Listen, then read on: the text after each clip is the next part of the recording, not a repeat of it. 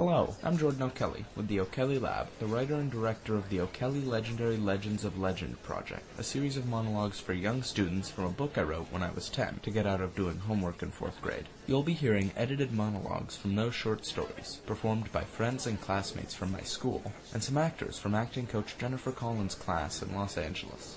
This podcast was recorded at the Actors' Art Theater, thanks to Jolene Adams, as a fundraiser for SENG, S-E-N-G, supporting the emotional needs of the gifted. SENG was founded by the late Dr. James T. Webb, whom I happen to have had the pleasure of meeting and being inspired by.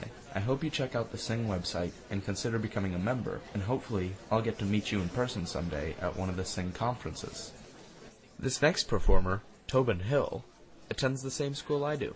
He reminds me of a 10-year-old me, the same age I was when I wrote my book. He had a similar run-in with the law, which is why we chose him for this particular monologue.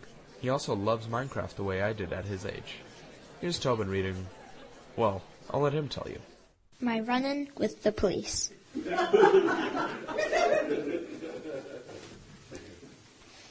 My first run-in with the police was actually with the security guard at what used to be called Rexall on Beverly. Now it's a CVS. I was only 4 at the time and couldn't really make the distinction between the police and security guards, so I thought it was the police. I was shopping in Rexall while Mother was shopping. I was following around bored. When she snatched her purse to pay, I took off. By the time she looked down, I was long gone. She told security they called it Code Adam and this went into lockdown, kind of like our school drill. My mom said she was calling on my name for quite a while, but I never heard her. She eventually found me in the toy section. I was standing next to a giant box of lightsabers. I couldn't understand why my mom was so angry at me. I tried to explain that I was bored and I was looking for something to do to keep myself busy, and she should be happy that I was amusing myself, but she didn't see it that way. She said what I did was dangerous and that she was sorry to say, but the Rexall policewoman was going to have to give me a ticket. What? The Rexall policewoman agreed, so she hauled me off to her office. I had to sit and give her all my personal information so she could write up my ticket.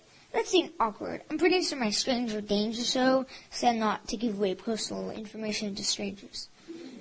My second run-in with the police was a highway patrol woman when we were on the way to Sacramento. My mom got an appointment for my sister, Macy, and me to see a very famous neurologist in Sacramento.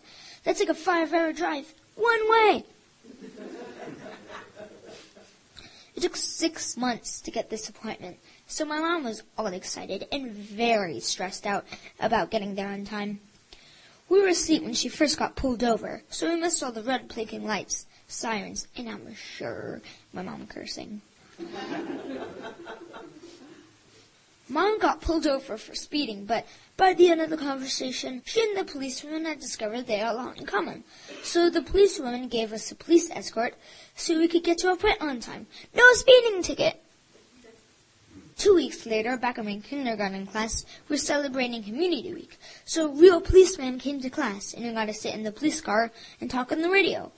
When they asked if any of us had ever met a policeman before, I raised my hand since I'm not shy, and said, oh yes, I had watched my mom talk away of a speeding ticket and get a police escort with red lights and sirens on and everything.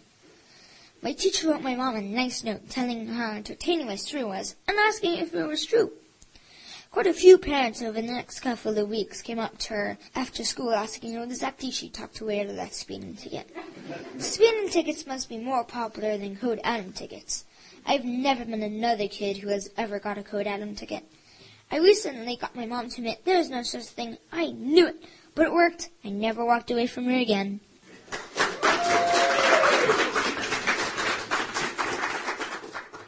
If you enjoyed these stories, you can buy the book of stories these monologues were based on, O'Kelly Legendary Legends of Legend, available now.